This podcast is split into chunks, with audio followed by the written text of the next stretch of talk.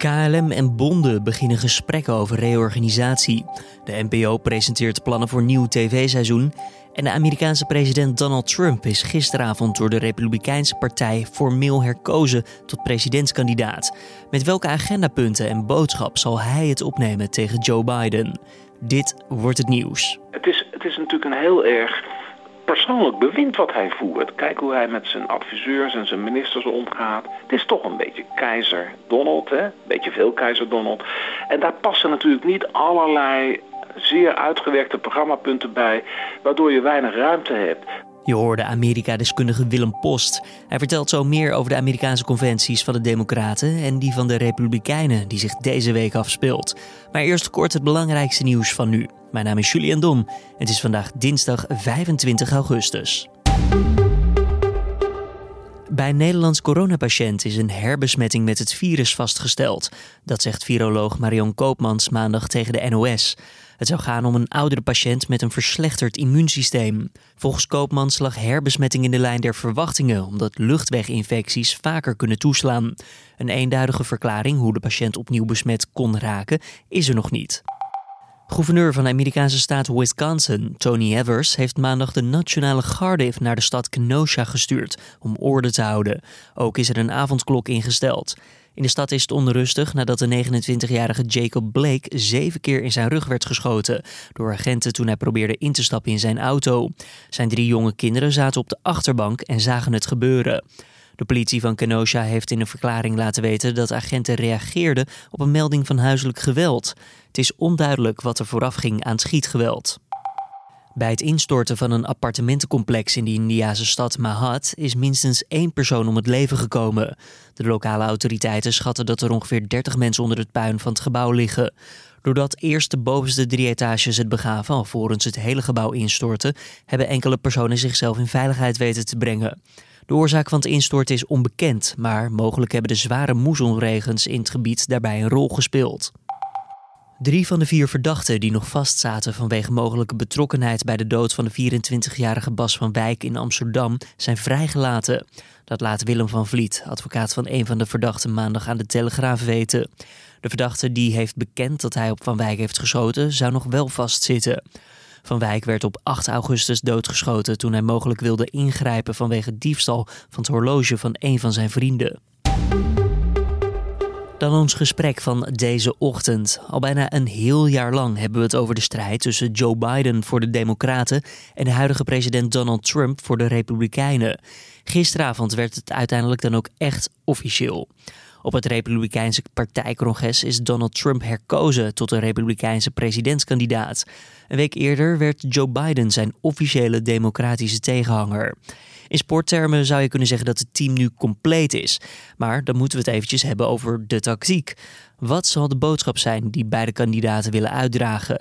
Daarover ging collega Corné van der Brink in gesprek met Amerika-deskundige Willem Post.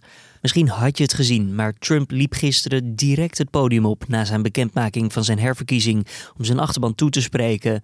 En hoe opmerkelijk dat was, dat kan Willem ons vertellen. Ja, kijk, Trump tart natuurlijk alle gewoontes die er eigenlijk zijn bij die conventies. Namelijk dat je, uh, het is altijd vier dagen, hè, dat, je, dat je de maandag, de dinsdag en de woensdag niet op de conventie bent. Dat anderen uh, spreken hè, en jou een beetje inleiden dan op de donderdag, dan is het een grote intocht hè, van, de, van, de, van de kandidaat. Nou, daar heeft Trump dus al lak aan. Hij gaat iedere avond spreken, dus ook gisteravond. En ook niet maar een paar minuutjes. En dat was toch een, een, een behoorlijk lange toespraak. Ja, hij pakt de regie. En viel je ook gelijk iets op tijdens die speech die jij gaf... na het moment dat hij formeel werd gekozen? Ja, hij kiest natuurlijk direct voor de aanval. Hè. Waar hij mee kwam is ook dat uh, ja, de democraten, hè, daar maakte hij een, groot punt van. Uh, die willen dus heel graag dat je uh, per brief kunt stemmen. Hè. En waar ik eerder zei, zei Trump, hè, 50, 51 miljoen van die, van die stembiljetten gaan het land maar door. Hè. Je weet nooit wat er met die biljetten gebeurt. Nou, zei Trump, Inmiddels heb ik begrepen dat het er wel 80 miljoen zijn. En nou, Trump is een verhalenverteller ook. Hè. En hij zegt dan ook van, kijk, de democraten gaan langs de deuren... en die gaan naar hun ongeïnteresseerde kiezers. Hè. tegen de Republikeinen in de zaal zeiden gisteravond... kijk, jullie zijn super enthousiast. Jullie zullen nooit worden omgepraat. Maar wat doen die dekselse, die gemene democraten? Die gaan dan natuurlijk uh, ja, ongeïnteresseerde mensen proberen om te praten. En die zeggen dan van, nou ja, oké, wat moet ik invullen? Uh, Joe Biden? Nou, dan vul ik dat wel in. En zo krijgen we ja, de meest vervalste verkiezingen ooit in Amerika gehouden. Dus hij roept eigenlijk al een schrikbeeld op van hoe het uit de hand kan gaan lopen. Ja, en is dat gebaseerd op enige feiten of is dat toch een onderbuikgevoel wat hij heeft over de verkiezingen van november? Ja, het is vooral natuurlijk een onderbuikgevoel.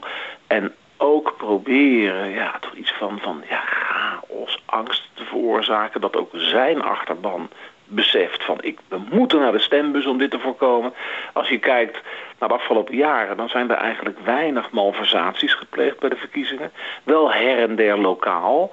Maar Trump blaast dat natuurlijk op en zegt van kijk eens aan, als het lokaal al een beetje fout gaat. Ja, met 80 miljoen stembiljetten. Het wordt een wanorde, een chaos. Dus de toon is eigenlijk al gezet. Ja, en, en, en zo ging het eigenlijk maar door in die toespraak. Het was een, uh, al, al, een hele felle toespraak, vond ik. Ja, en uh, laten we het nog even schetsen. Dit vindt natuurlijk allemaal plaats tijdens de partijconferentie voor de Republikeinen. Uh, die vindt tot donderdag plaats.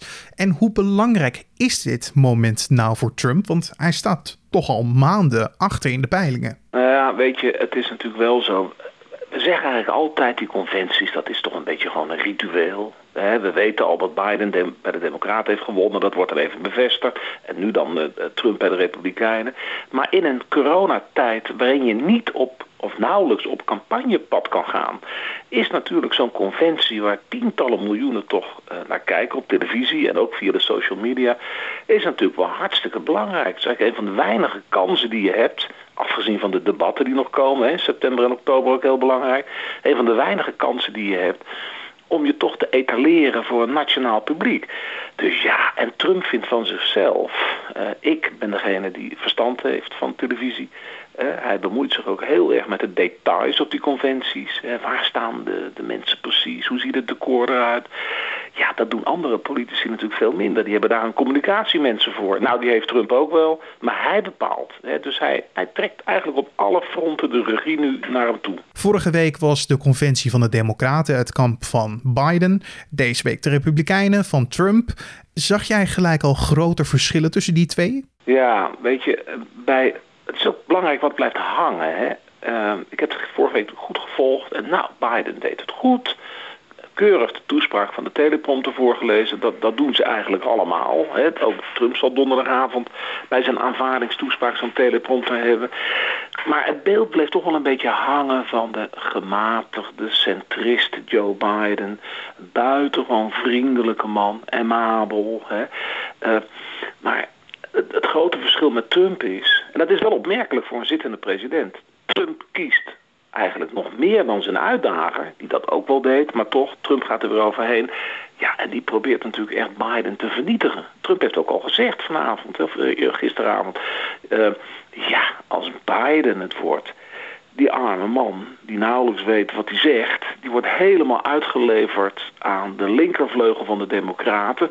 Nou ja, uh, dat betekent dus einde van de Amerikaanse droom. Dat betekent meer belastingen. Dat betekent uh, tuig in de straten van Amerika, van die grote steden. Want dat zijn allemaal ook democratische burgemeesters, et cetera, et cetera. Die daar geen orde kunnen houden. Dus eigenlijk roept hij een soort van schrikbeeld op. En ja, dat kan Trump eigenlijk veel beter dan dat Biden dat kan van, van Trump. Waarom? Omdat Trump Trump is. -hmm. En ik denk ook dat de conventie laat zien uh, waar de partij voor staat qua punten, agendapunten, de boodschap die hij wil overbrengen. En ja, als we die naast elkaar zouden moeten leggen, die van Biden en die van Trump, uh, wat zou jij ervan maken? Ja, kijk, uh, Biden heeft een heel groot plan voor de economie en voor het milieu. En dat kost vele, vele miljarden. Eigenlijk vindt Biden dat hij als een soort Franklin Roosevelt, zoals in de jaren 30 zou moeten regeren. Met enorme overheidsinvesteringen. Ja, en Trump, uh, die heeft eigenlijk nauwelijks een, een, een, een echt programma. Het is, het is wel een beetje hilarisch, want er is wel een hele grote werkgroep ingesteld door de Republikeinse Partij om toch ja, wat programmapunten voor de komende vier jaar uit te werken. Trump heeft dat allemaal weggeveegd, weg met die memo's. Ik kies een aantal steekwoorden. Wat we vooral moeten doen, zei Trump, is weer terugkeren naar Amerika van vlak voor het coronavirus. Toen hadden we een laagte record van de werkloosheid, de aandelenbeurzen, geweldig fantastische economie, hè, miljoenen banen erbij. Ook voor African Americans en Hispanics. Dus Trump roept dat beeld weer op, maar is ook niet te beroerd om met een paar steekwoorden te zeggen nu van... ja, de komende vier jaar komen er weer 10 miljoen banen bij. In 2021 is het over met corona. Daar ga ik donderdagavond een heleboel over vertellen, zei Trump alvast. Hè, om mensen een beetje lekker te maken voor, uh, voor die toespraak van donderdagavond. Dus hij kiest, hij stipt eigenlijk een aantal zaken aan. Ja, dus de kritiek die er nu op Trump is, dat hij eigenlijk zo'n campagne van 2016 aan het ja, recyclen is voor zijn herverkiezing. Dus de boodschap America First. Kan je eigenlijk vertalen omdat het gewoon heel erg aanslaat bij zijn volgers, zijn achterban? Ja, kijk, hier zit gewoon ook achter. Uh, Trump praat heel erg vanuit zichzelf, maar kan zich ook wel indenken in zijn achterban. En ja, die mensen interesseren het niet hoe je dat allemaal gaat uitwerken. Je moet geen woorden maar daden, zegt Trump. Hè? Dus ik kan gewoon, vertrouw mij nou maar. Het is, het is natuurlijk een heel erg persoonlijk bewind wat hij voert. Kijk hoe hij met zijn adviseurs en zijn ministers omgaat. Het is toch een beetje keizer Donald, hè? Een beetje veel keizer Donald. En daar passen natuurlijk niet allerlei zeer uitgewerkte programmapunten bij, waardoor je weinig ruimte hebt. Nee, Trump zal het beeld oproepen van hoe fantastisch het was tot, uh, tot het, uh, het coronavirus kwam. En het wordt alleen nog maar mooier de komende vier jaar. Waarom? Nou ja, omdat Trump er zit. dus hij maakt het heel persoonlijk. Vertrouw mij nou maar. Je hebt gezien wat voor fantastische dingen we gedaan hebben. Hij kwam ook met China, hè. gisteravond alweer. Hè? En uh, hij zei, nou ja, ik ben de eerste die de Chinees heeft aangepakt. En daar ga ik keihard mee door. En dat zal ons 1 miljoen extra banen sowieso opleveren. Nou ja, en het is een storytelling president. Daarmee probeert hij zijn achterban te betoveren. En niet met ellenlange memo's op papier of digitaal op de website. Er staat genoeg hoor, op de Donald Trump website ook verder uitgelegd. Maar ja, dat zijn, die arme assistenten moeten er wat op zetten. Nou, Trump heeft een maling aan. Die gelooft veel meer in de show die hij opvoert om, ja, om bij een heel groot publiek binnen te komen. Maar ben je dan niet bang dat het uiteindelijk dan weer in november draait om de persoon en niet het gedachtegoed, die ideeën die Amerika verder moeten helpen. En dat het echt alleen maar is, je hebt het kamp anti-Trump, voor Trump en het kamp anti-Biden en het kamp voor Biden. Ja, het gevaar is natuurlijk dat we het een beetje als Europeanen bekijken. Hè? En dan zou je natuurlijk zeggen van, nou in deze tijd met een grote economische crisis in Amerika en natuurlijk de gezondheidscrisis, zitten mensen niet alleen maar op mooie praatjes te wachten, hè, maar ook op, op echt uitgewerkt voorstellen. En ik denk zeker, Amerika is natuurlijk eigenlijk ja, een verzameling van diverse Amerika's, dat er tientallen, tientallen miljoen Amerikanen zijn die wel degelijk willen weten van wat zijn nou precies je programmapunten? Maar aan de andere kant, Amerika is ook, misschien nog wel meer dan West-Europese landen, een echte beeldschermmaatschappij. Nou ja, televisie natuurlijk vooral. Ze hadden ook veel eerder televisie dan wij. En nu met al de computerschermen erbij. En de persoonlijkheid van een, van, een politicus, we zien dat in, nou ja, in, onze, onze hele westerse wereld natuurlijk, trouwens ook daarbuiten, hoe belangrijk dat is.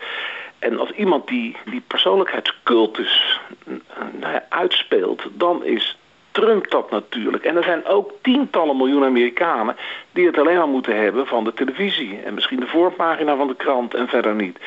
Ja, en dat is een, een, een groep Amerikanen die Trump op deze wijze probeert te bereiken.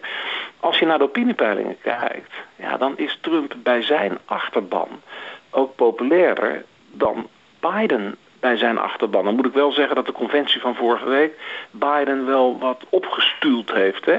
Dus die is ook wel wat populairder. Maar de meeste mensen, ja, die proberen, die stemmen op Biden omdat ze tegen Trump zijn.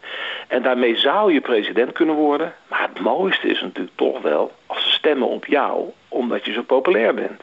En dat is toch nog steeds wel een probleempje voor, eh, voor Joe Biden, moet ik zeggen. En ja, Trump heeft dat bij zijn achterban niet. Alleen hij moet ze naar de stembus jagen. Dat was Amerika-deskundige Willem Post in gesprek met collega Carne van der Brink. De partijconventie in Charlotte zal nog tot donderdag duren en op de slotdag zal de president officieel zijn acceptatiespeech houden. Ondanks dat hij misschien al gisteren voor zijn beurt sprak.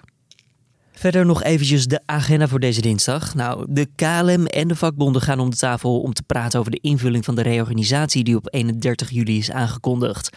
Niet alle bonden zullen op de eerste dag aanschuiven. Volgens KLM volgen er snel meer overlegdata. Eind juli maakte de luchtvaartmaatschappij bekend dat het personeelbestand in de loop van volgend jaar met 4.500 tot 5.000 FTE moet worden teruggebracht. Die getallen zijn gebaseerd op de huidige economische situatie. De vliegtuigmaatschappij sluit daarbij niet uit dat er meer banen verloren gaan als die verergert. Supermarktketen Lidl en bierbrouwer Grol staan tegenover elkaar voor de rechter. Anderhalf jaar geleden introduceerde Lidl het huismerk Kordaat. En die naam lijkt volgens Grols te veel op Kornuit. Dat is een merknaam van die brouwer. In februari besloot de voorzieningsrechter in het voordeel van Lidl. Grols ging echter in hoger beroep en hoort daarover vandaag het oordeel. Sander Schimmelpenning kondigde maandag aan te stoppen als presentator van Op1. Wie wordt nou zijn opvolger en welke koppels zien we verder nog terug in het praatprogramma van de publieke omroep? In een digitale seizoenspresentatie maakt de NPO vandaag de plannen bekend voor het nieuwe televisieseizoen. En dan nog het weer. Na een afwisselend bewolkte nacht neemt de bewolking dinsdagochtend snel toe, gevolgd door af en toe ook wat regen. Er waait een stevige zuidenwind die in de avond aantrekt tot stormachtige kracht in de kustprovincies. De meeste regen die valt in de noordwestelijke helft van het land en in de avond wordt het vanuit het zuidwesten iets droger en klaart het af en toe ook nog op. Het wordt 17 tot 20 graden. En om af te sluiten, het Net5-programma Ladies Night zal niet terugkeren op televisie. Dat maakt Linda de Mol maandagavond tegenover RTL Boulevard bekend. Vorige week liet Merel Westrik, die de talkshow presenteerde, al in een interview op NPO Radio 1 weten dat ze er niet op rekende dat het programma terug zou keren. Producent Talpa staakte in april vanwege de coronacrisis de opnames van het tweede seizoen van Ladies Night. Westrik presenteerde het programma sinds haar overstap van RTL naar Net5 in 2019. De talkshow had relatief lage kijkcijfers. De laatste aflevering op 8 april trok 132.000 kijkers, waar het programma het seizoen nog startte met iets meer dan 250.000 kijkers. En dit was dan weer de Dit Wordt Het Nieuws podcast van deze dinsdag 25 augustus. Tips en feedback zijn natuurlijk altijd welkom op het bekende adres. Dat is podcast.nu.nl.